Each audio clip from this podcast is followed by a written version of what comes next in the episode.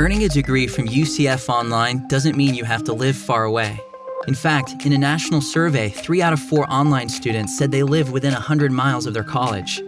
Regardless of where you are or where you want to go, UCF Online offers the in demand degrees and student support you need to succeed. No wonder US News and World Report ranks UCF among the nation's top 15 online programs for undergrads. Learn more at ucf.edu/online.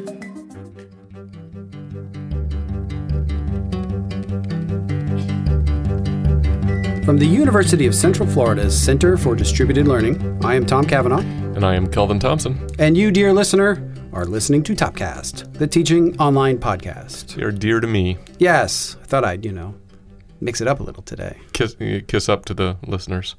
Both of them, right? there's at least listeners. six. our, our, our statistics tell us that there's at least six. At least six. Yeah. I- something like that. Cool. All right. So we have a very special Topcast today. Aren't they all? And one of the things that makes it so special is that you've brought in coffee. Yeah, I mean, I guess we haven't said this in a while. Um, you know, the conceit, right, is it's a collegial conversation over a shared cup of coffee. It's a lot of alliteration. Is it? Yeah, okay, I guess that's true. Anxious anchors. It's a line from broadcast news. So, you know, we got to have the coffee. We occasionally hear from the tea drinkers. Eh. I occasionally hear from people. I fast forward, but we try to make it relevant, right? The the coffee bit tries to re- relate we to have the other gotten stuff. you've told me because you track this closer than i do but that we have gotten some comments that people who like the banter Yeah, it's true. Yeah. I, I, I, I hear that. It's like, hey, it humanizes. It's more of a conversation, and you know, and uh, makes it. It's not just you know, kind of so intense and, and dense in, in terms of content that it's hard to process while you're driving down the road or walking Yeah. your dog or they don't whatever. want to sit here going here's what you need to know That's right. Five things. Well, let me- I'm going to write this down quick. it's like video lecture capture students at, at double speed. that's right i wonder how many people do listen to us at a, at a different speed Well, some people, I'm sure, would like to get it done as fast as possible. I've done that on occasion. I think I can't do double speed. That's just too fast. Uh-huh. But um, I have occasion like the um, I have an Apple uh, Mm-hmm. iPhone, and so the uh, the podcast app allows you to go one and a half speed. Yeah. And I'll do that sometimes, Do depending on what it is, or if I'm like near the end and I kind of I don't. Uh-huh. I need to finish it, Yeah, yeah, even okay. though I kind of don't need to finish it, but I need to finish it.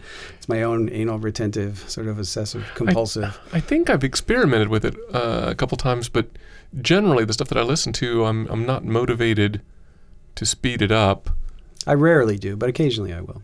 So do you think it is like really didactic content that you find yourself doing that on? Like it's more dry and you want to just kind of get through the The main points. Yeah. Yeah. A couple times it's been that. Yeah. uh-huh. I wonder Yeah, about but that. usually I don't because I listen to it for enjoyment, right? Not for. so the banter, one might say, is a strategy for helping people slow down. Slow down, folks. Have a cup of coffee. Slow down. Pull up a chair. you. Go too fast. you got to make. Careful, we're gonna have to. Yeah, that's pay Right. That's all you we got. Royalties to Simon and and- Garfunkel. and, and that could be expensive. It can yes, that's right. that Garfunkel is litigious. I don't know. I don't know if that's true know. or not. yeah, that's it. So, our, we are drinking a cup of coffee. We we are. Uh, so today's coffee, I'm sure you want to know. Uh, I it- do. is called Taste of Austin. So they they just took, Austin, Texas, right? Yeah, they took just went sweeping around the town and just took. The, it's a taste. No, that's not what it is. So it's called Some good barbecue in Austin. yeah, but it's not in this cup though. But, but yeah, that's that's probably and it's and it's weird too. They say keep Austin weird, but Yeah. I don't think the coffee's that. Well, it's a little bit weird, but it's not too weird. So it's called Taste of Austin, and it's not surprisingly, as you said, from Austin, Texas. Not from some guy named Austin. That that'd be good too. You could have this guy named Detroit, and it could be a Taste of D- Detroit. It could be, it could be fun. Hey, you want a taste? oh man! So this is a flavored coffee blend from uh, a brand called Cafe Olé, which is a Texas grocery store brand. so it's O L E Ole, not Cafe Ole. Right, Yes. that's correct. Uh, oh, you know, Olé Olé. Yeah, that's a whole other thing. or uh, Espanol Ole. Yeah, that's correct. Yeah. Ole. So interestingly, I have to say, I don't know, you take a whiff yourself, but I think uh, apparently Austin, Texas smells and tastes quite similar to Jamaica. at least if the Jamaica Me Crazy coffee from back in episode 49 is any, indi- any indication, uh, maybe it's the cinnamon. I don't know. Maybe I don't know. I don't know if my palate is so refined that I go, oh, that's what that one tastes like. I think that it tastes similar as to me all coffee tastes. Okay, similar. great. Thanks, Tom. Really, uh, goodness, I'm just going to start picking up some McDonald's on the way. Just no, I do occasionally taste differences. That That's uh, good. yeah, and different hints of something. It's because it's, your your proof has changed. that's right. Over time, that's Some- right. Something like that. At any rate, so how's the coffee and how's the connection to today's episode? Uh, the coffee is good, and the the connection's pretty good. mm-hmm. Mm-hmm. So I get it. I Uh-huh. think I get it. it Okay. It's one of those on the nose connections that I, I'm such a fan of. Yes. Yeah. So so do tell. So what's so, today's episode So about? uh, your coffee is from uh, is from Texas, Yep. Central Texas, as is our guest on today's episode. Indeed. Um, so uh, back during the Online Learning Consortium's uh, OLC's uh, Accelerate conference back in 2018, Mm-hmm. you, Kelvin, interviewed Dr. Susan Wegman. I did. And Dr. Wegman serves as Associate Dean of Digital Learning and Innovation at the University of Mary Hardin Baylor in Belton, Texas. Mm-hmm. Texas. It's an hour or so northeast of Austin, Yeah. so central Texas. There There. it is. Um, some years ago, Susan was also a fine and favored colleague of ours here at UCF. I miss her. I do too, and has been on a journey from successful online faculty member to a positional digital learning leader. That's with true. some gravitas and authority. Yeah, for yeah, sure. and, and by all accounts, she's doing she's doing a great job. Sure seems seems like it to me. So you spoke to her at OLC Accelerate last year, Mm-hmm. and um, through the magic of podcast time travel, Ooh, I love that. we can um, now go back and revisit that interview and maybe come back on the other side and, and have a few reflections. Well, thanks, Susan, very much for being on Topcast. So much appreciated. Absolutely no problem. Wonderful to be here. Yeah. So as we were talking about before we hit record, I think you've got a really interesting perspective. Um, gosh, I don't know how many years I've known you, but used to be a, a faculty member in our College of Education back when it was called that at UCF, and then you went to a smaller um, faith-based institution within the state, and now you've gone on out of state into a, another bigger than the last one, but smaller than the first one uh, kind of institution along the way. But along with those institutional types, your role has changed. You've been a faculty member, and now you're in this uh, this leadership role. And I thought that's an interesting story, right? So, uh, digital learning leadership for an institution versus being a faculty member. You were very successful as an online and blended educator. So I just thought, gosh, tell us that story and how's that transition been for you? Well, thank you for the opportunity. Um, you know, in part, the success I think came from the incredible beginning that I had with online education, and that is just, you know, the, the processes that I went through and the learning that occurred. Um, you know, UCF has such a great way of, of starting us out as faculty members and going through and really learning about the important things, you know, what it takes to become a, a really good and effective online educator. So I learned a lot, and I, I've always had this interest in online education, online interaction. And so um, it was natural for me when I became a, a dean of a college of, of education and also teaching online. Um, then I was asked to, to do some professional developments in online education across the campus. Mm-hmm. And so all of a sudden, I was tasked with this huge job of taking what I knew about teaching online and then moving it into other fields. Mm-hmm. And so that provided me the opportunity to, to think outside my own content and really try to investigate first of all what others were doing. And so the first place i looked was ucf and and then other places and and uh, the olc um, the wcet um, and and just try to, to figure out you know how can i translate what i know and what i've experienced in online learning and um, and make that jump. Well, then this last institution, the University of Mary Hardin Baylor, was firmly um, in this idea of since I'm the associate dean of digital learning, um, that is an expectation of you know. Uh, um, providing professional development and making sure that across campus we have really good notions of online you know learning and teaching so the it's been an interesting, um, I guess, a focus shift from my own courses and my own content. How do I translate that to online learning? But then, okay, now I need to, to shift focus to other content. Okay. And then I need to shift focus to institution wide.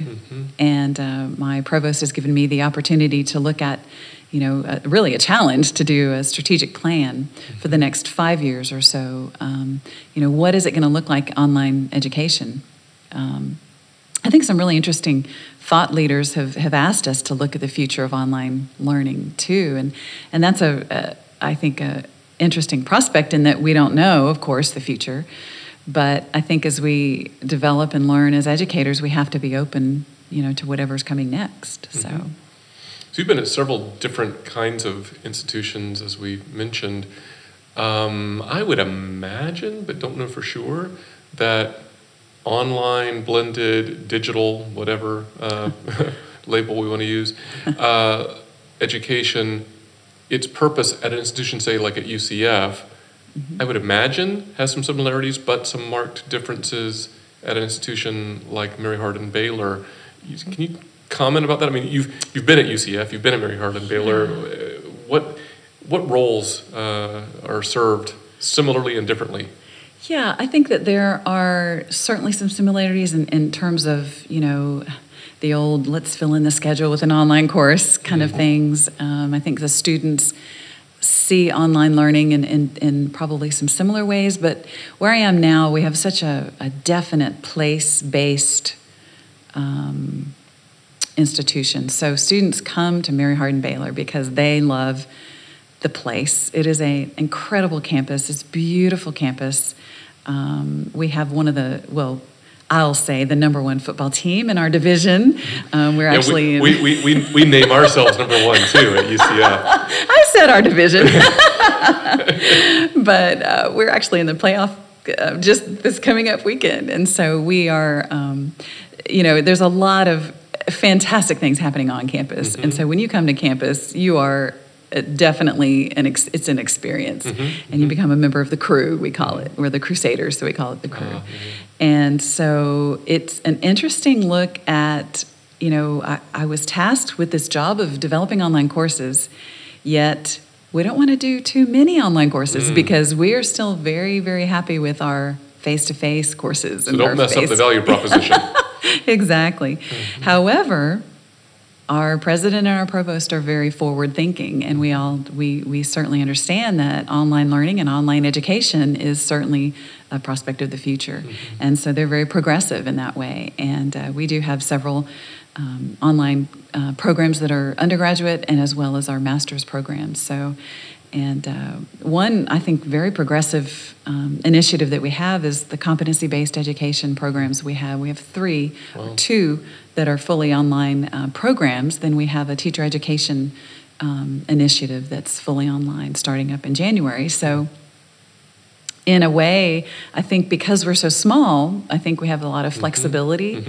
And so, digital learning in fact, was chosen, though that phrase uh, was chosen as part of our title, part of my title, and then also part of the, the fabric of, of what I do and my identity um, on purpose so that it, digital learning can occur in a face to face course, but it can also occur um, fully in the online platform. So um, it's just an interesting way to think about, you know, again, you can use an online course to, to, to fill a schedule, make it a little easier to, to, to meet out, you know, what you're going to do for that semester. But you can also look at it in terms of, yeah, I really need to, to, to, to make my courses online because I'm teaching full time or, or working full time while I'm going to school. Um, our competency based education courses that I mentioned before are interesting in that we our students start at the 15th of every month. They pay a subscription fee for six months, and um, we are also veterans um, approved, so we have VA benefits. We sit next to our, our campus is next to the largest um, Army base in the free world in um, Wow. Killeen. Yeah, so we have a lot of the military influence, and um, so we're definitely looking at um, you know where we are, what we're doing, who our identity is. And of course, again, we're faith based, and so we're unabashedly um, we have that in our in our mission, and so we the degrees that we offer we offer an RN to BSN in that program, and then we also offer a business um, organizational leadership. So it's a nice wide degree that um, I think is is interesting in that there's a lot that you can do with those degrees, both of them actually. Mm-hmm. But um, so it's interesting to think, you know, this this week at the Online Learning Consortium conference, we've heard a lot about what the future again is going to hold and what digital learning really means mm-hmm. and in different arenas and in different contexts it certainly means different things mm-hmm. so so it sounds like at uh, mary hardin baylor there's um, this place sense of place and experience is a big deal but is it true then that uh, the online aspect of digital in particular is is a way of reaching beyond the place, or is it a way of um, so in other words the students who are not going to be part of that place or is it a way to better serve in some ways the students who are going to take advantage of that place? I think both, but but certainly we are our online courses and our CBE programs are those that are not place based, mm-hmm, and so those mm-hmm. are the ones that are traditionally older than mm-hmm, than traditional mm-hmm. students, and uh, there's certainly a different population. So you're explicitly uh, yeah, going, marketing uh, toward yeah those students, yeah. and because you wouldn't have come here otherwise, but now right. we're going to reach out to, to exactly. you. Exactly, mm-hmm. exactly. And is that an uh, it's an intentional yeah thing. and enrollment growth?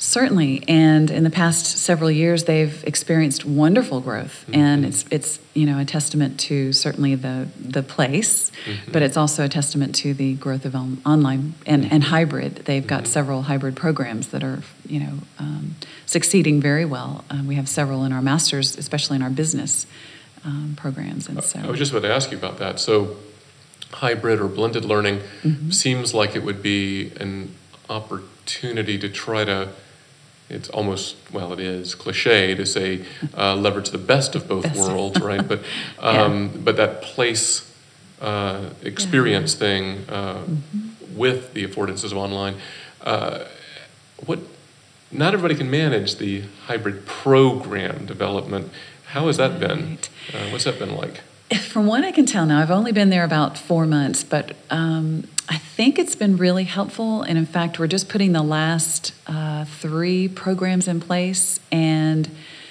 they have really had great success because they've done it well and they've they've thought it out very well in the College of Business. They've got modular programs, and so they're seven week, eight, seven or eight week mm-hmm. courses, and they're hybrid in that they meet face to face the first week and the last week mm-hmm. and then online in between. Mm-hmm. And so they mm-hmm. overlap the first and last in the middle. Mm-hmm. that makes sense. So the mm-hmm. first week and then the last week and the first week are the same in the middle so that the students are on campus um, three times a semester. Mm-hmm. And when they, um, you know, are on campus, they can make uh, all full take full advantage of you know football games if they want to come if it's during the fall season or you know whatever the campus may have to offer. Mm-hmm. Um, so they'll typically come in on a Friday, you know, maybe spend all night, Friday night, and then Saturday as well, spend all day. And mm-hmm. um, so it's been a really interesting opportunity for them. And I think, again, I think the uh, faculty and the, and the leadership have done a great job just because they've organized it well, thought about it well, and and you know looked out to see what other institutions are doing. I think that's the way to do it and, and, and make sure that they're not overlapping yet they're doing enough overlap that it that it makes sense mm-hmm. so so clearly your institution has been active in this space before your arrival but if yes. we use uh, Susan Wegman's arrival at Mary Hardin Baylor as a, as a line of demarcation uh, I'll ask you what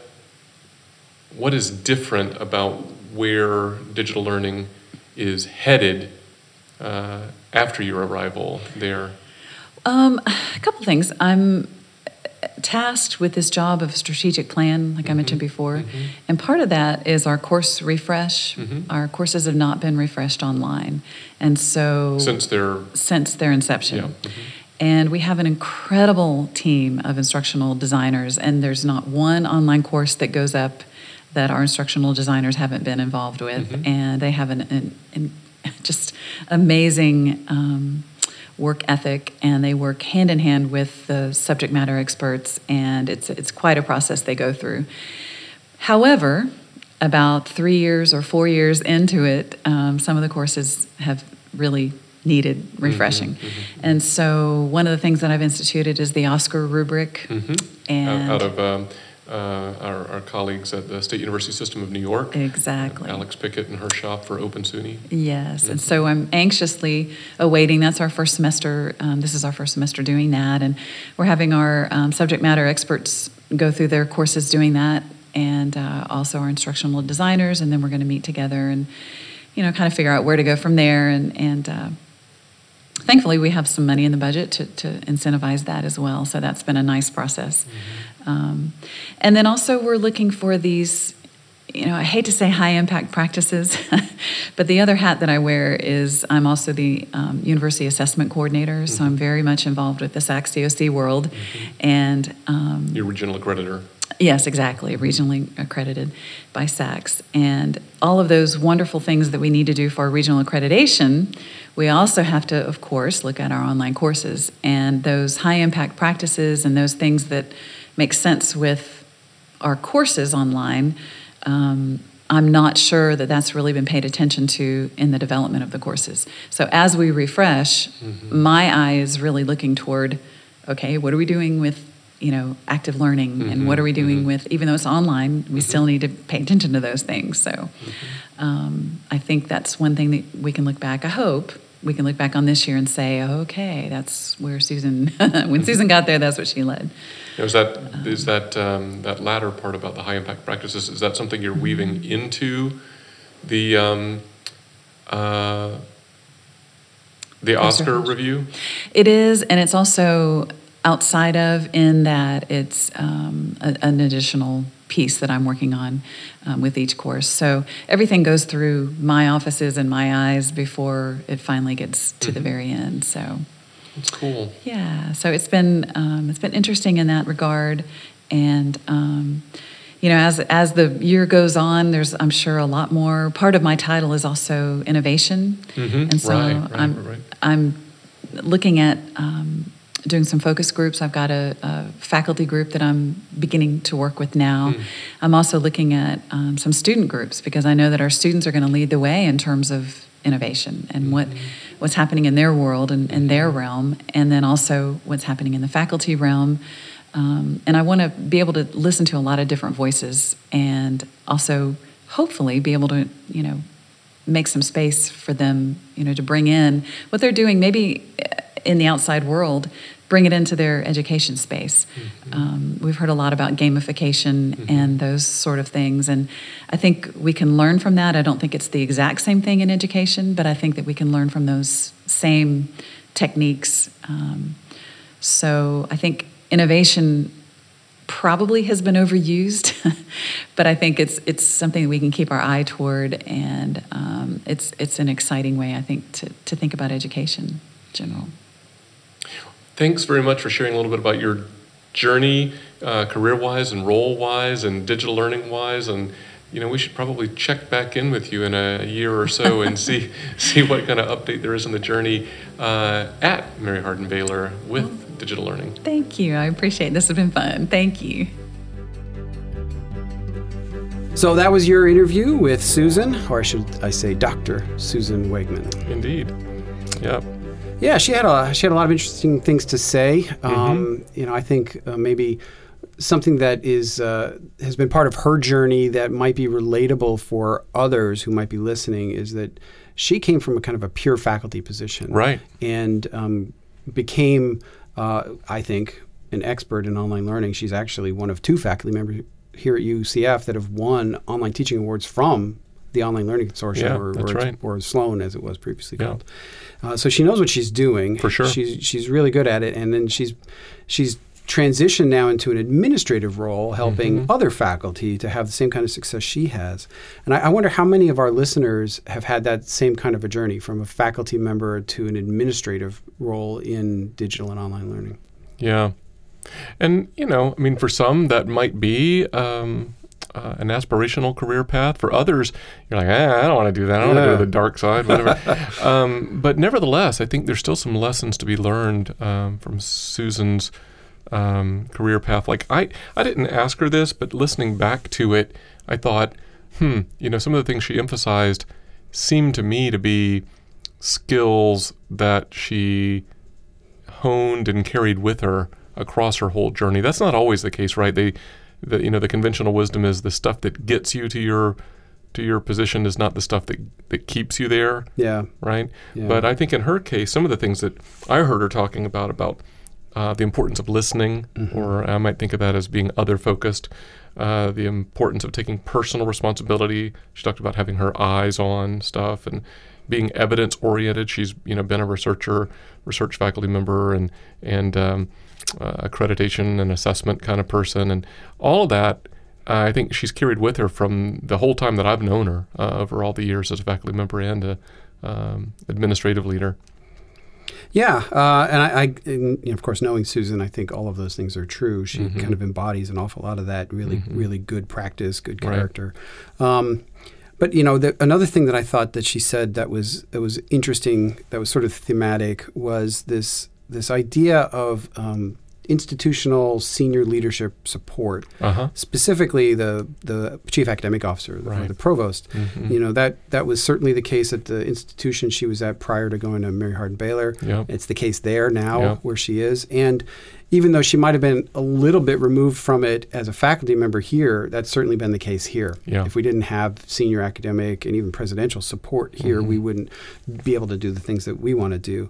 So I think that's been a bit of a theme that runs uh, throughout her journey a little bit as well. And, I, Mhm. and it's interesting to note too that um, you know, we had a we had a recent episode Yeah. of Topcast where we we talked just about that topic with Casey Green. Um, you want to share what episode number that was? Episode 52, Tom. Episode 5 2. 52. I'll have to Mhm. check my tattoos. Uh, every new episode gets a new tattoo. I, I, that might I might need the mirror to see that one. I'm just, um, you went for the tattoo route. I'm, I'm just going body modification. I'm just taking off a quarter of an inch off of my left pinky for every episode. Okay, No, that's not true. that explains your your odd handshake. that's, Yeah. that's not that's not true at all. just to be just to be clear, uh, I also liked um, that Susan talk gave that shout out to high impact practices. Yeah. a um, term I think that was coined probably by uh, what George Kuh. Um, and uh, we'd be remiss, perhaps, if we didn't plug a relevant book co edited by another Topcast guest, our friend and colleague, Dr. Katie Linder.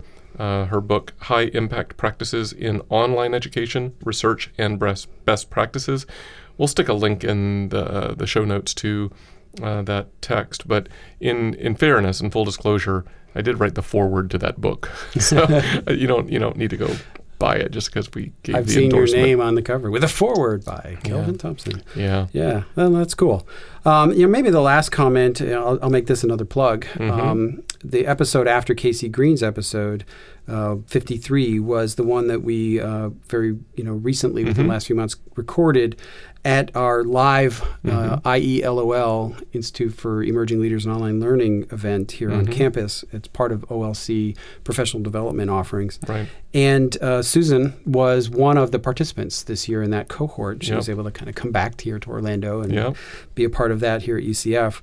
Um, as part of that episode, or actually maybe as a as a extension of that episode, we we recorded uh, some bonus material. hmm That was a, Q and A in the room with the with the cohort, and there was I don't know sixty or seventy people Yeah, in the room right. at the time. It was highly engaging It question was. and answer session. Yeah, and so I- I'm going to encourage you, listeners, uh, to maybe go listen to that uh, bonus material for episode 53.